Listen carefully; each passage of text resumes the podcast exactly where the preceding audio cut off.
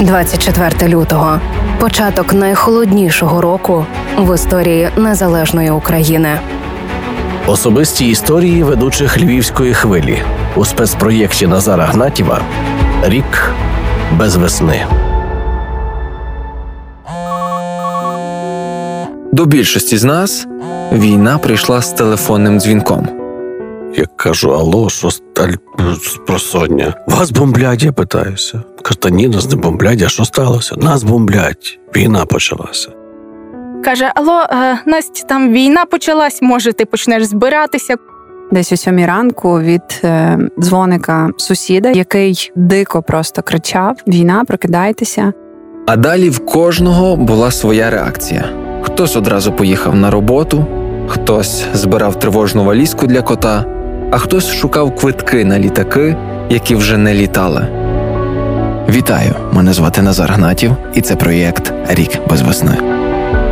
Про свої страхи і переживання, про біль і любов, про найтемніші дні і світлі миті в часі повномасштабної війни Росії проти України розкажуть вам ведучі львівської хвилі.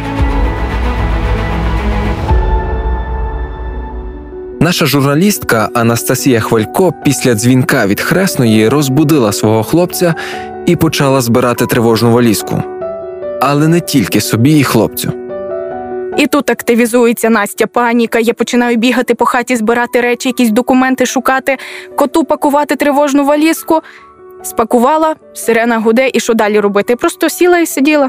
Куди далі бігти? У мене гарячка, температура 39. Все. А хтось зумів робити те, що й завжди, те, що мусів. Написав великому про те, що схоже, в нас велика проблема. І ми поїхали на роботу. Я, виходячи з дому, розбудив дружину. Кажу, читай, дивися. У мене не було ніяких думок взагалі не через те, що я там такий відважний, через те, що вони просто не з'явилися у мене. Думки про якусь там тривожну валізу, про якісь там можливості. Мені треба було летіти на радіо і щось із цим всім робити, з цією всією інформацією. Ну і так ми почали наш, наш воєнний марафон. 15 хвилин дороги до радіо були безконечними. Ефір львівської хвилі в автомобільному приймачі звучав безтурботно і радісно, а в голові Влодка Лучишина методично, майже механічним калейдоскопом клацали сценарії сьогоднішнього ефіру. Його напарник мчав на ефір з тими ж думками. Ми не знали, як працювати в таких умовах, що говорити, що не говорити, так Е, і знову ж таки не треба сіяти паніку, але треба і інформувати людей про те, що відбувається. Все почалась війна. Якщо Андрій Великий не знав, що говорити, то Василина Арде не могла сказати ані слова. Я чітко пам'ятаю, як мене вперше і востаннє за весь цей період заціпило. Я пам'ятаю, як ми сідали в машину, як я намагалася встигнути потрапити на ефір і спізнилася на дві години, тому що не могли виїхати з Новояворівська до Львова, бо все було в чергах до заправок. Я таке бачила тільки в якихось фільмах, е, катастрофах. Я мовчки приїхала із Новояворівська до Львова. Десь три години ми їхали, і я жодного слова не сказала. Я не змогла взагалі нічого ні сказати, ні рефлекснути. Я просто слухала радіо. Тоді вже там наші ведучі почали говорити е, про це нон-стопом. Я просто сприймала всю цю інформацію і нічого не видавала, жодного звуку.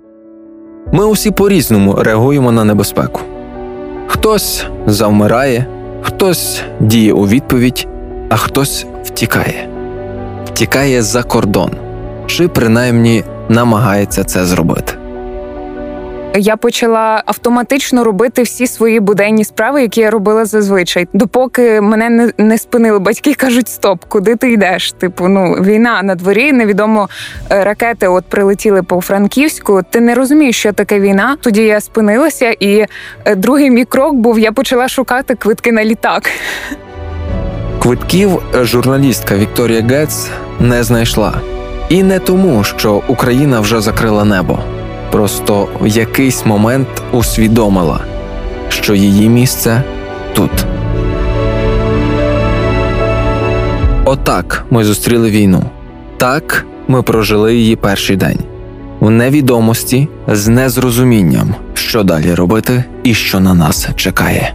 Про страхи, які охоплювали нас, слухайте вже у наступному випуску спецпроєкту Рік без весни. Спецпроєкт Назара Гнатіва Рік без весни.